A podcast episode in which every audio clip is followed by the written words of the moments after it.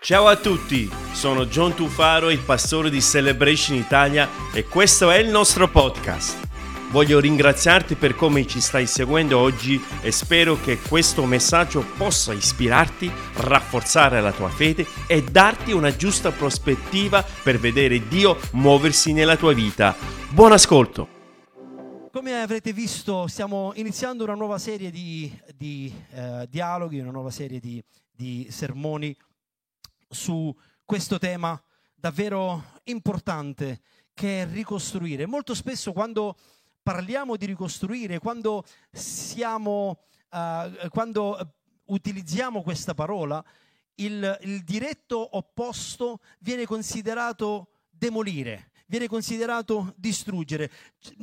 Tendenzialmente ri, pensiamo all'idea del ricostruire quando ci sono delle macerie, quando c'è qualcosa che è stato distrutto, che è stato raso al suolo, ma la verità è che vogliamo affrontare questo tema ricostruire pensando al suo opposto con la parola decostruire con la parola smantellare, che ha un significato leggermente diverso dal distruggere, ha un significato leggermente diverso dal demolire. Quando parliamo di decostruzione, quando parliamo di, uh, di smantellamento, quando uh, affrontiamo questo discorso, vorrei che lo affrontassimo con la prospettiva che c'è qualcuno che ha preso ciò che è stato costruito fino adesso e non sta cercando di demolirlo, non sta cercando di buttarlo giù, ma sta cercando di decostruirlo, sta cercando di togliere pezzo pezzo quelle che sono le fondamenta, quelle che sono le basi di un qualcosa che ci ha accompagnato fino a questo momento, di un qualcosa che cristianamente, biblicamente e forse anche, no, e sicuramente anche scientificamente e biologicamente è così. E sto parlando, sto parlando di qualcuno che Sto parlando di una società, non di qualcuno in particolare, ma di una società, di un mondo, di circostanze, di situazioni attorno a noi che vogliono prendere tutti i principi che uno a uno sono stati costruiti nella parola di Dio e vogliono cercare di decostruire quella che è la nostra fede, quella che è la nostra cristianità. Però noi sappiamo che la nostra fede si deve basare sulla parola di Dio. Non c'è nessun altro fondamento se non la parola di Dio. Non c'è nessun'altra roccia, non c'è nessun'altra base se non la parola di Dio. E quando noi pensiamo a ricostruire o a costruire qualcosa, la Bibbia dice che noi dovremmo costruire non, su, non sulla sabbia, ma dovremmo costruire sulla roccia. Dovremmo costruire su un terreno che è stabile perché il vento arriva, perché la pioggia arriva, perché le situazioni arrivano e noi dobbiamo essere capaci di resistere a queste situazioni. E l'unico modo per resistere non è dar retta a delle opinioni che oggi ci sono e domani non ci sono più. Per poter resistere non possiamo dar retta a dei sentimenti che oggi ci sono e domani non ci sono più. Non possiamo dar retta a delle filosofie o a una scienza che oggi dice una cosa e domani ne dirà un'altra. Abbiamo bisogno di costruire su verità oggettive, su verità bibliche che sono fondate nella parola di Dio. Che silenzio. Non siete d'accordo con me? La parola di Dio è il nostro fondamento. La Bibbia dice nel Salmo 11 al verso 3, dice delle parole poche parole ma molto, molto, molto forti. Quando le fondamenta sono distrutte, allora che può fare il giusto? Cioè se non ci sono le basi, quando non ci sono le fondamenta, quando non c'è qualcosa su cui costruire, è inutile anche la costruzione. In vano, dice la Bibbia, si affaticano i costruttori se non è Dio che edifica la casa. Il nostro lavoro è vano se cerchiamo di costruire il nostro futuro, se cerchiamo di costruire la nostra famiglia, la nostra carriera, se cerchiamo di costruire il nostro lavoro, la nostra personalità su basi che non sono solide, che non sono certe. Allora stiamo lavorando in vano perché al primo o al secondo temporale, tutto crollerà giù, tutto cadrà giù. Invece noi vogliamo ricorrere alla parola di Dio che è l'unico fondamento. E nel cuore di questa decostruzione, nel cuore di questo smantellamento, nel cuore di questo smontare, non c'è altro che questa idea, questa idea che l'assoluto non esiste. La verità non esiste. Tu hai la tua verità, io ho la mia verità. Tu hai il tuo punto di vista, io ho il mio punto di vista. Tu hai il tuo credo, io ho il mio credo. Proprio oggi condividevo con i ragazzi, e l'ho visto qualche giorno fa questo video, e non so se vi è capitato di, di vederlo anche voi. Eh, se volete cercarlo, uh, sicuramente esiste solo in inglese, ma il titolo è questo, La matematica è razzista. Perché chi l'ha detto, dice questa persona, nel pensiero che 2 più 2 faccia 4, c'è del razzismo. Perché chi sei tu per dire che 2 più 2 fa 4?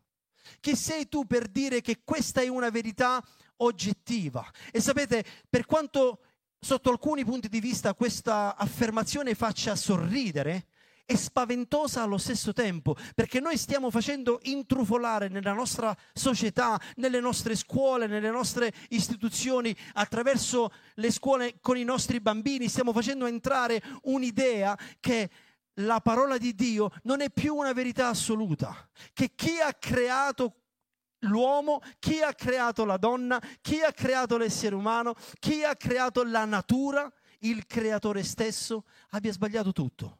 O forse si può cambiare qualcosa, forse si può modificare qualcosa. Stamattina uh, il pastore John portava un bellissimo esempio, ve lo voglio riportare anche a voi, ed è l'esempio di Ikea.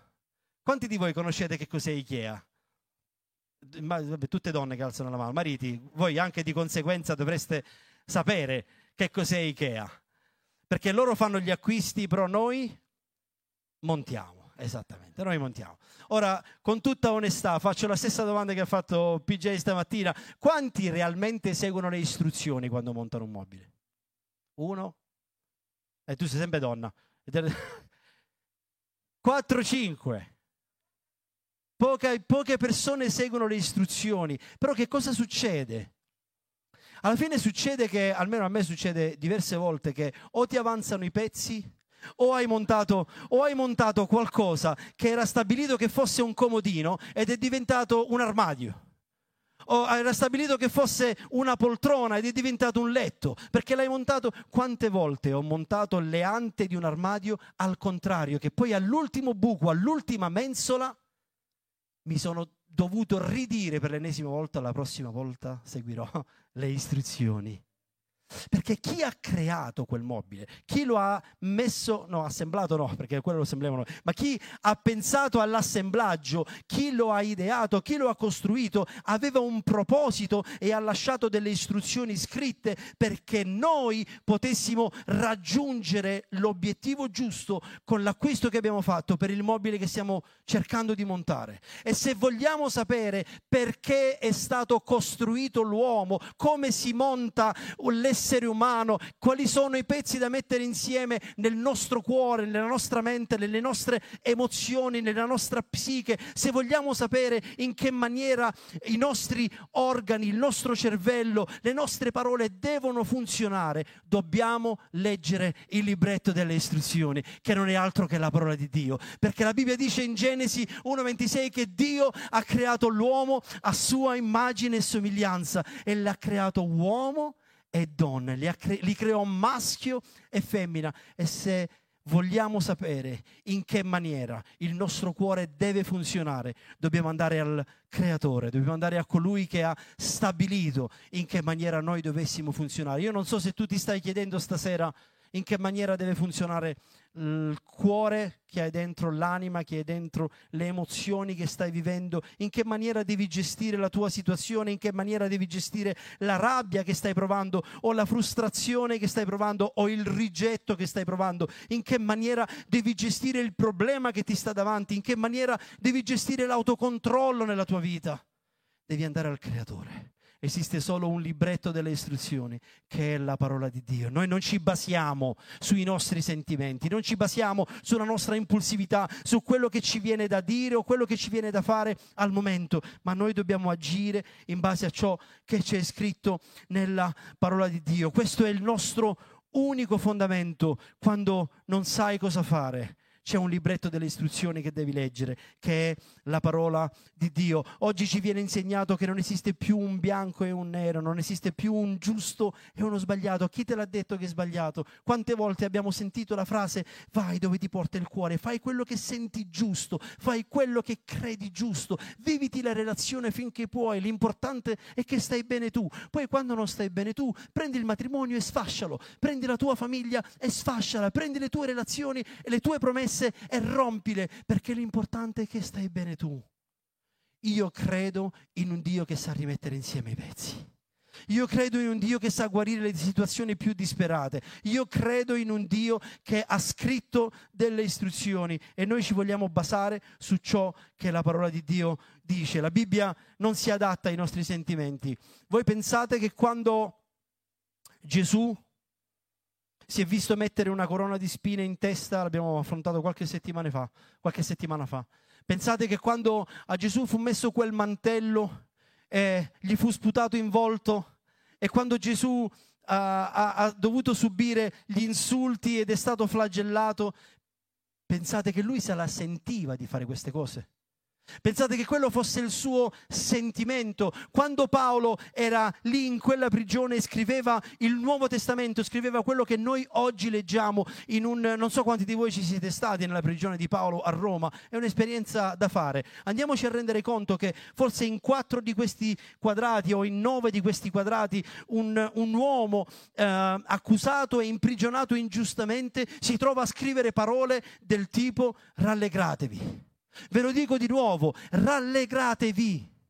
Pensate che lui se lo sentisse di scrivere, pensate che queste parole escano da un sentimento di Paolo, pensate che quando c'è una difficoltà, quando c'è da sacrificarsi per il nostro Dio, le persone se lo sentano di fare. Noi non viviamo di sentimenti, viviamo della parola di Dio. Noi viviamo di ciò che Dio vuole dalla nostra vita. Noi crediamo nel nostro Dio e noi come Chiesa dobbiamo alzare la voce, dobbiamo ricostruire tutti questi punti fermi che la società sta cercando di smantellare. E potrei scendere nello specifico con tante situazioni, potrei scendere nello specifico con tante eh, cose che stanno accadendo, con tante eh, verità che stanno venendo sottratte ai nostri ragazzi. Sapete perché noi ci teniamo tanto che i ragazzi vengano alla Wave Night? Sapete, sapete perché noi ci teniamo tanto ai nostri teenagers, ai nostri adolescenti? Perché la, la società di oggi sta iniziando di là, sta iniziando dalle basi, sta iniziando da sotto. Perché se Satana riesce a far crescere una nuova generazione che non ha fondamenta, ha raggiunto il suo obiettivo ma noi crediamo che le nostre generazioni future debbano avere delle fondamenta. Noi crediamo che la Bibbia sia efficace, sia di valore anche per i nostri ragazzi, per i nostri figli, per i nostri adolescenti. Noi vogliamo continuare a predicare la parola di Dio, vogliamo continuare ad essere eh, attivi nel predicare la parola, perché la società di oggi ci sta insegnando che non serve avere una verità oggettiva però ricordo le parole di Gesù che ha definito se stesso così. Io sono la via, la verità e la vita. Nessuno può andare al Padre se non per mezzo di me. E nessuno può venire a me se non è stato chiamato dal Padre. C'è un solo modo, c'è una sola verità e questa verità si chiama Cristo Gesù, il figlio di Dio. Non ci sono altre verità. La mia idea, la mia opinione passa, va e viene. I miei sentimenti quante volte ci svegliamo che siamo felici la mattina, poi arriviamo alla sera che vorremmo dimenticare la giornata che abbiamo vissuto. Però poi la mattina dopo ci svegliamo che siamo bene un'altra volta, dopo dieci minuti vorremmo essere sotterrati da qualche parte, poi di colpo arriva la bolletta e Dio ce ne guardi, però poi arriva il bonifico. Allora, wow, che bello, dai, eh? Le nostre emozioni vanno e vengono, i nostri sentimenti vanno e vengono. Tutto va e viene, dice la parola di Dio. Ah, è tutto uguale. Noi siamo come l'erba che oggi c'è e domani non c'è più. Le mode sono come l'erba che oggi c'è e domani non c'è più. Ma la mia parola resterà in eterno. Noi ci fidiamo della parola di Dio. E vorrei leggere insieme a voi alcuni versi che sono nel libro di Giuda, non Giuda che ha tradito Gesù, ma Giuda il fratello di Gesù. Per quanti non lo sapessero o non lo credessero, la Bibbia afferma che Gesù aveva dei fratelli e delle sorelle, uno di questi era Giuda, un altro si chiamava Giacomo, scusatemi se, se ho questo privilegio, uno dei fratelli di Gesù si chiamava anche Giacomo e la Bibbia parla di, di, Giuda che scrive questo unico capitolo, parla, e, e, e, e, Giuda è molto esplicito nelle cose che dice e vorrei che insieme analizzassimo che cosa dice Giuda al popolo di Dio. Eh, ricordo che abbiamo la necessità di pensare alla ricostruzione come l'opposto della decostruzione. Ci sono persone che stanno cercando di smantellare la verità e Giuda dice così, carissimi, anche se avevo una grande premura di scrivervi circa la nostra comune salvezza, e ci fermeremo man mano che leggiamo questi versi, uh, ci soffermeremo su alcune parole, tipo comune salvezza. Qui Giuda sta dicendo, uh, avrei voluto scrivervi, vi vorrei, vorrei, parlare di cose un po' più leggere, vorrei parlare della nostra comune salvezza, del, del sangue di Gesù che è stato versato per noi, del perdono dei peccati, vorrei parlarvi di queste cose, ma sono stato obbligato a farlo per esortarvi, è cambiato il, il, senso del discorso di Giuda, è cambiata la direzione. Sono stato esortato, obbligato a farlo per esortarvi a combattere in che maniera? Strenuamente per la fede che è stata trasmessa una, vo- una volta e per sempre ai santi. Per la fede, non per una delle fedi, non per una delle teorie che ci sono nel mondo, non per una delle filosofie, ma dovete combattere strenuamente, cioè fino a stancarvi, fino a demolire voi stessi, fino a, a, non poterne più, dovete combattere strenuamente. È un combattimento che stiamo affrontando. Io non lo so quanti di noi stasera uh, stanno prendendo forse con leggerezza quello che la società sta cercando di imporre a noi, quello che attorno a noi, uh, la maniera in cui veniamo bombardati quotidianamente dai social, dalla tv, dai media. Uh, io non lo so quanti di noi forse lo stanno prendendo un po' sotto gamba, ma io ti voglio dire, non sottovalutare quello che sta accadendo attorno a te. Devi combattere strenuamente, dice Giuda, per la fede che è stata trasmessa una volta e per sempre ai santi. Si sono infiltrati infatti fra di voi certi uomini che sono stati da tempo designati per questa condanna, empi che mutano la grazia del nostro Dio in immoralità e negano l'unico padrone Dio, il Signore nostro Gesù Cristo. Hanno preso la grazia di Dio, hanno preso il favore di Dio, hanno preso la possibilità. Oggi viviamo il periodo della grazia. So quanti di voi avete ascoltato questa terminologia, ma oggi siamo nell'era della grazia. Quando è andato via Gesù ha detto io vi lascio un altro consolatore, lo Spirito Santo, e Gesù ha pagato il prezzo per noi. Oggi viviamo nella grazia, oggi viviamo nella possibilità, oggi viviamo nella, nella, nell'opportunità di non essere uccisi quando commettiamo del peccato, come era nell'Antico Testamento, per esempio. Oggi abbiamo la possibilità di avere un locale dove poter fare i nostri incontri, non dover aspettare una volta all'anno che il sacerdote intercedesse per, eh, potesse intercedere per i nostri peccati e poter offrire un sacrificio che lui stesso doveva offrire prima perché se non era degno nemmeno lui erano guai. Oggi viviamo un periodo della grazia e la Bibbia dice qui in Giuda che hanno tramutato questa grazia, hanno preso questa grazia e l'hanno trasformata in un liberalismo, l'hanno trasformata in una voglia di fare ciò che si vuole, hanno trasformato la grazia di Dio in non esiste più una verità oggettiva, hanno preso questa grazia, questa libertà e l'hanno trasformata in immoralità negando l'unico padrone Dio e Signor nostro Gesù Cristo. Il fatto che vivi nella grazia, il fatto che viviamo lavati dal sangue di Gesù, il fatto che Gesù abbia perdonato tutti i nostri peccati, non toglie il fatto che Cristo Gesù è il nostro Signore, che Cristo Gesù è il nostro padrone, che Cristo Gesù è il nostro Dio. Quanti siete d'accordo? Quanti avete Gesù come Dio e potete testimoniarlo stasera? Gesù è il mio Signore. Io vivo nella grazia, sono grato per la grazia, ma non farò di questa grazia una immoralità. Trasformerò questa grazia in immoralità e negano l'unico padrone, Gesù Cristo.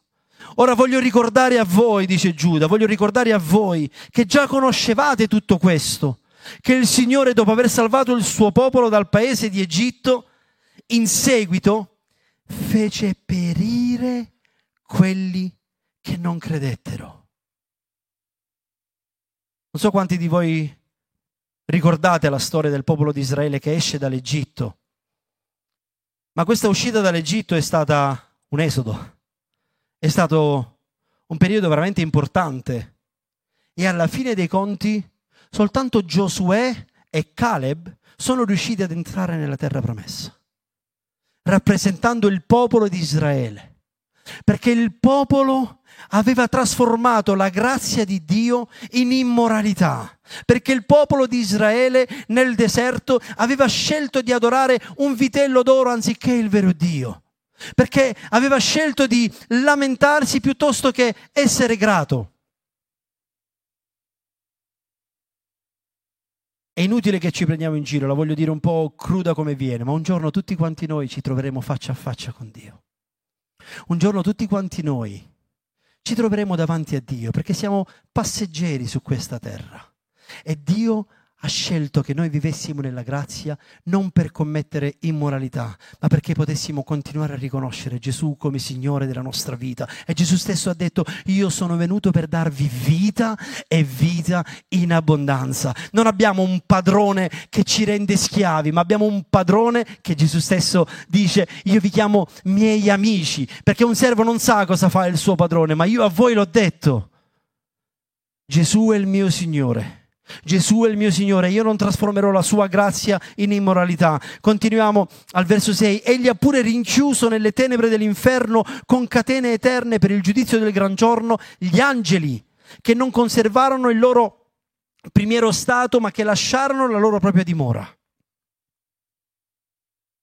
Anche gli angeli che hanno scelto di fare della loro libertà, della loro grazia. Anche gli angeli che vivevano al cospetto di Dio, che hanno scelto di seguire Lucifero e sono andati via, si sono girati dall'altra parte e hanno scelto di abbandonare la verità oggettiva del verbo. Sapete cosa dice uh, Giovanni capitolo 1, i primi versi? Dice che nel principio c'era la parola, la parola, e la parola era Dio e la parola era con Dio e per mezzo di quella parola, per mezzo di quel verbo, tutto ciò che vediamo attorno a noi è stato creato. Gesù è il creatore di ogni cosa, Gesù è il verbo, Gesù è la parola e quando gli angeli voltano le spalle al verbo, quando gli angeli voltano le spalle al Dio che parla le cose che dal nulla diventano, ecco che cosa accade, che li ha fatti perire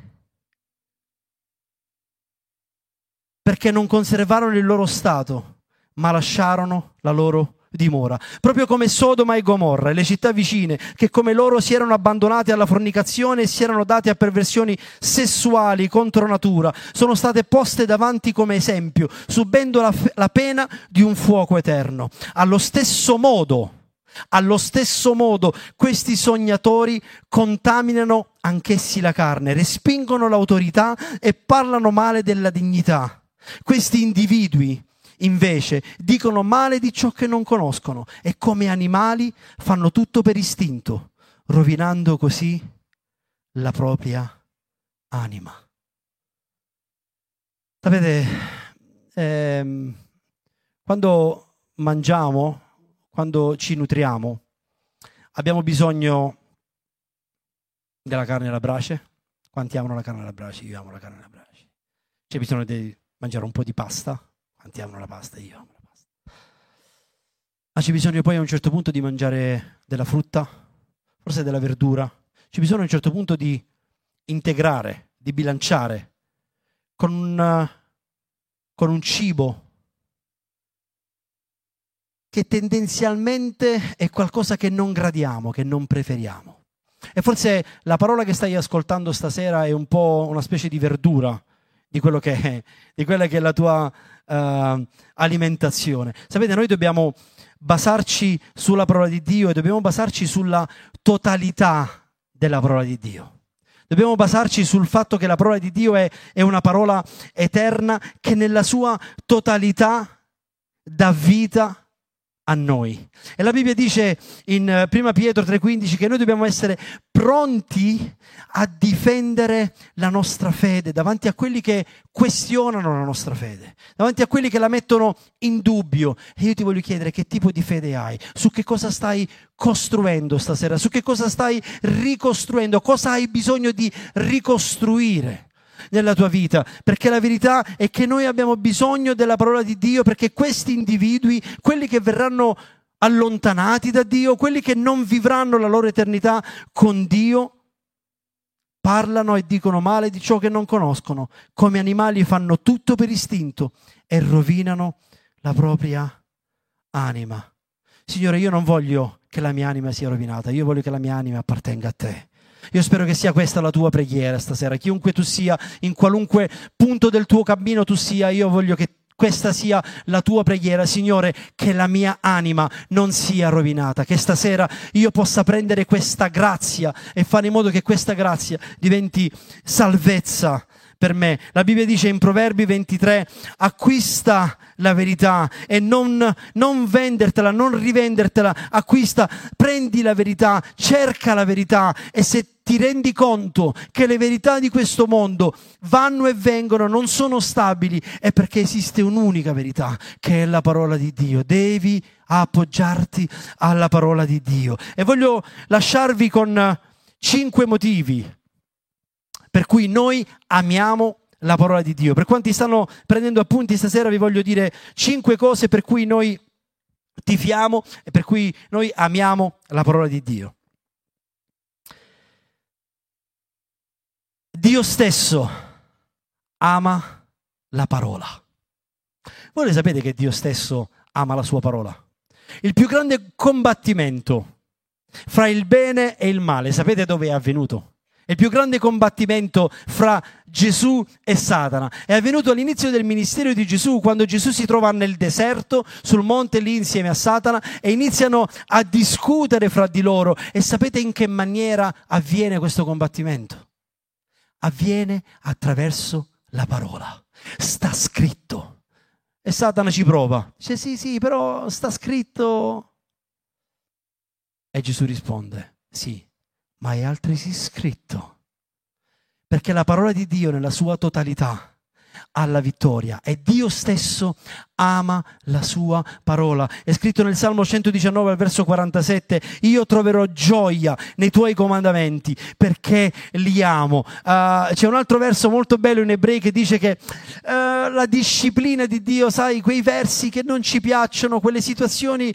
Uh, che, che quando arriva la pagina sbagliata della Bibbia andiamo avanti perché non ci conviene leggere anche quelle cose. Io amo i tuoi comandamenti, tutto ciò che è scritto nella parola di Dio ha la sua efficacia. E voglio smontare un pochettino qualche luogo comune stasera. Grazie a Dio che ci sono i calendari. Grazie a Dio che YouVersion con uh, il telefono sta là, ma grazie a Dio che con YouVersion, con alcune app della Bibbia, ogni tanto ci esce il verso. Grazie a Dio che quotidianamente siamo ricordati, ma quella non è la nostra lettura quotidiana.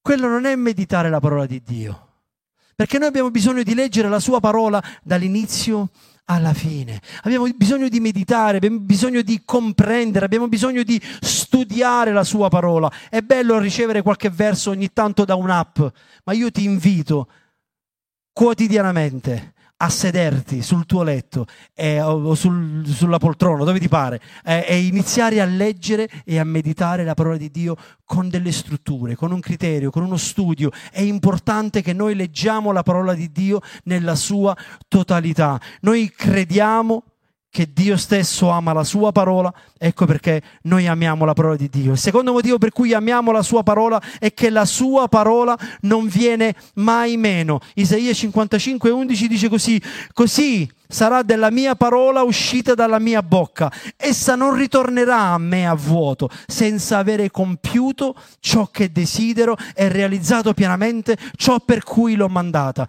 Noi crediamo che la parola di Dio non verrà mai meno. Crediamo che la parola di Dio non mente, crediamo che la Bibbia non mente. Io ti sfido stasera, forse non hai mai letto una Bibbia, alla fine dell'incontro vai al nostro connection point, te ne regaliamo una e io ti sfido a fare questa, uh, questa esperienza. Inizia a leggere la parola, inizia a studiare la storia di Gesù e vedrai in che maniera non è un libro che tu leggerai, ma è un libro che leggerà te. È un libro che parlerà a te.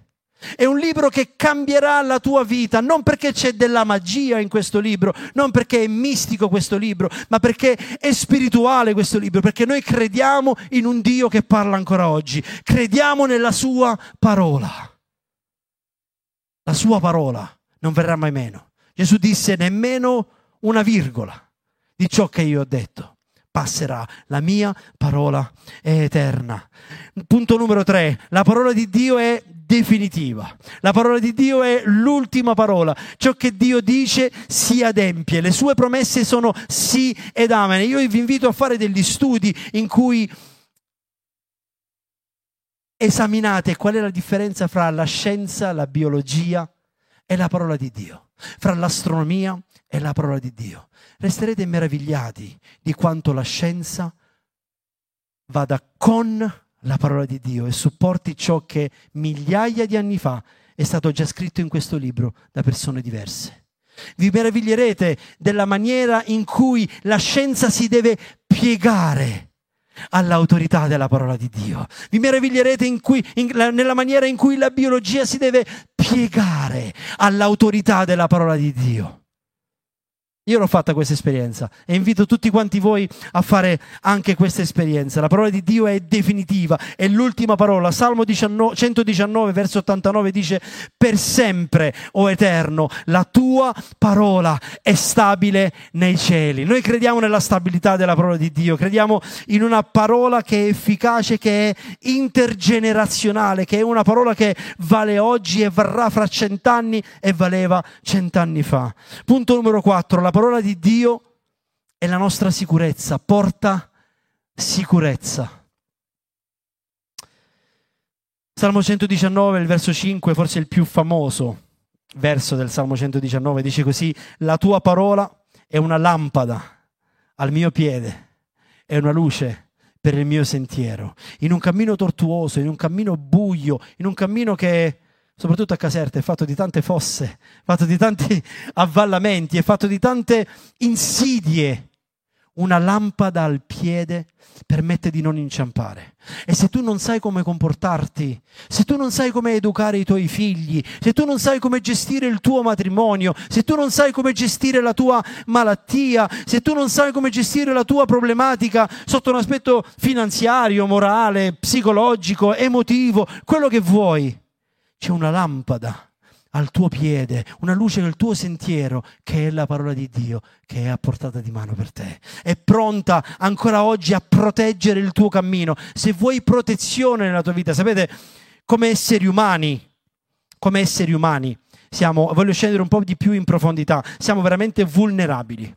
Noi non lo sappiamo, ma il nostro cervello, le nostre orecchie, i nostri occhi incamerano tutto quello che ascoltiamo, vediamo, sentiamo, anche quando non ce ne accorgiamo. Lo sapevate questo? Non lo sapevate, adesso lo sapete. Qualcuno lo sapeva? Che i nostri occhi mandano al cervello, anche quando guardiamo qualcosa ma non ce ne accorgiamo, quello che abbiamo guardato rimane nella nostra testa. Quello che abbiamo ascoltato rimane nella nostra testa. Il posto in cui siamo andati, le memorie, i ricordi che abbiamo di ciò che abbiamo vissuto, restano dentro di noi. E in che maniera la parola di Dio è la nostra protezione? Se io e te ci cibiamo, se io e te riempiamo la nostra testa, le nostre orecchie e i nostri occhi, la nostra bocca, le nostre mani di tutto ciò che è scritto qua dentro, ecco che arriva la protezione da parte di Dio. Ecco che tu non sarai smosso quando arriverà la filosofia che dice eh, non esistono uomo e donna, esistono 18.000 tipi di gender. Ecco che la sua parola è protezione al nostro cuore. Ecco che la nostra mente è protetta dalla parola di Dio. Cibati della sua parola. La sua parola è protezione per la nostra vita. L'ultimo punto. La parola di Dio è l'unica cosa che può riempire il tuo vuoto.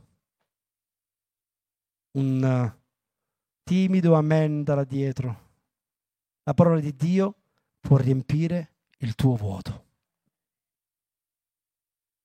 Salmo 34, 8 dice, gustate e vedete quanto l'Eterno è buono. Beato è l'uomo che si rifugia in lui.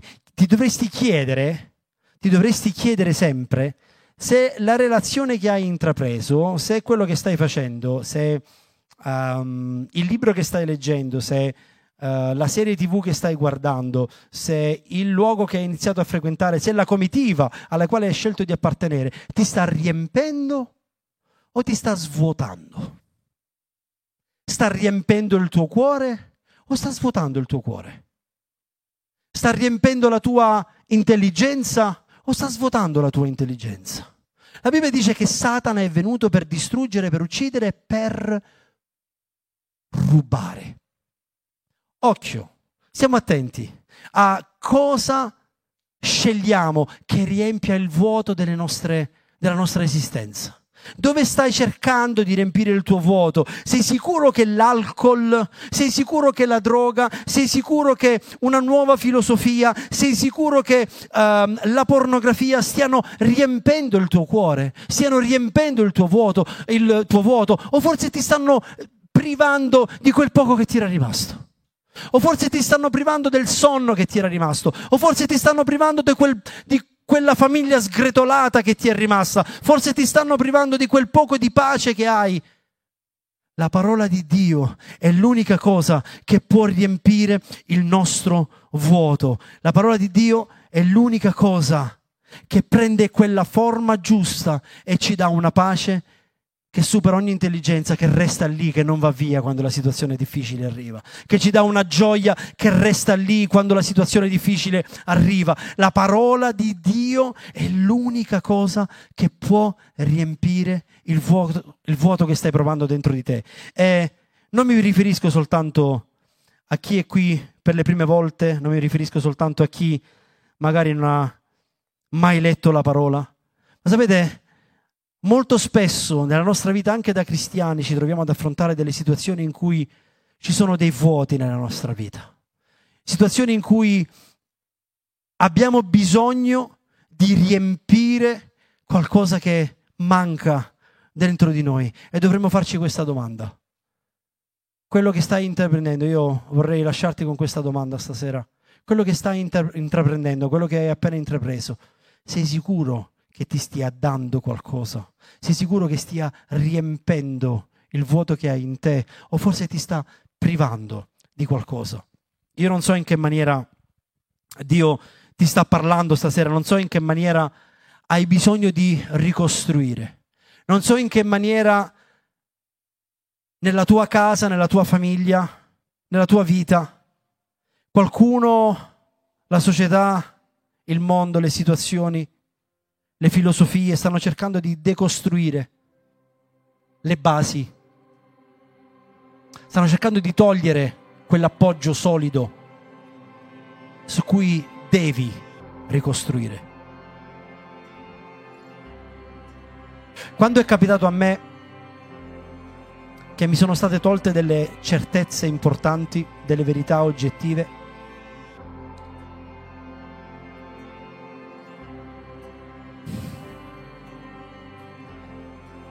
Mi era stato detto che Gesù non sarebbe potuto intervenire nella mia situazione. Mi era stato detto che sì, Gesù guarisce, sì, Gesù sana, sì, Gesù cambia, ma non nel tuo caso.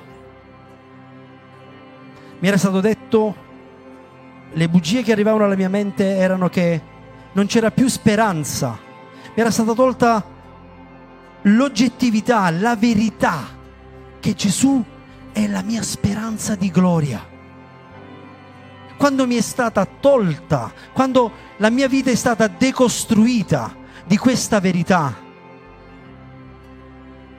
ho tentennato. Per quanto tempo ho detto a Dio dove sei? Allora è vero che non ci sei. Allora è vero che non puoi fare niente per me. Ma quando ho scelto, ed è questo quello che dice Davide nel Salmo 103, anima mia, benedici il Signore e non ti dimenticare quello che ha già fatto per te in passato. Non ti dimenticare nessuno dei suoi benefici. Quando ho scelto di guardarmi indietro e constatare la fedeltà di Dio, ho preso quel mattoncino che era stato decostruito, l'ho rimesso a posto.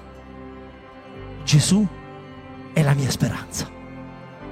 Gesù è la mia guarigione. Gesù è la mia vita. Gesù è il mio guaritore. Quando ho cominciato a ricostruire sulle fondamenta di ciò che la parola di Dio dice, ho visto Dio operare nella mia vita. E mentre ci alziamo in piedi vorrei invitare quanti, quanti sono qui in sala a chiudere i propri occhi abbiamo cantato prima che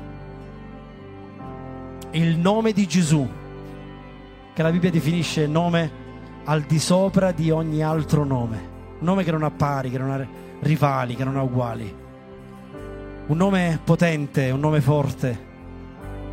E questo nome è una luce che le tenebre non possono negare. Le tenebre non possono negare la potenza che c'è nel nome di Gesù nell'oggettività, nella verità che c'è in questo nome. Non è un nome mistico. Io ti sfido stasera, io ti invito stasera, pronuncia quel nome nella tua vita e vedrai che Dio opererà. Lascia spazio alla ricostruzione su una verità scritta nella parola, che il nome di Gesù è il nome al di sopra di ogni altro nome, al quale ogni ginocchio si deve piegare e al, del quale ogni lingua deve confessare che Cristo è il Signore. Lascia spazio a questa verità nella tua vita. Lascia spazio alla parola di Dio nella tua vita. Devi ricostruire nella tua mente smantellando quella bugia che ti è stata inculcata, smantellando quella bugia che ti fa credere che non esista una verità, che dipende un po' da come ti sveglierai domani, come andrà la giornata, che dipende un po' da, dal karma, se le cose andranno bene o male. Io credo nella verità della parola di Dio. Io credo nella verità, è così semplice come te lo sto dicendo. Io credo in un libro che è parola di Dio nella mia vita e io non lo credo perché me l'hanno insegnato, non lo credo perché qualcuno mi ha obbligato a credere o qualcuno mi dice che non ci sono altre alternative. Io l'ho sperimentato sulla mia pelle che Cristo è l'unica verità oggettiva, che Cristo è il creatore del genere umano, che Cristo è al centro che il verbo, la parola, Cristo Gesù sono il centro dell'universo, sono il centro dell'esistenza. La Bibbia dice che per Lui, tramite Lui e grazie a Lui tutte le cose sono state create.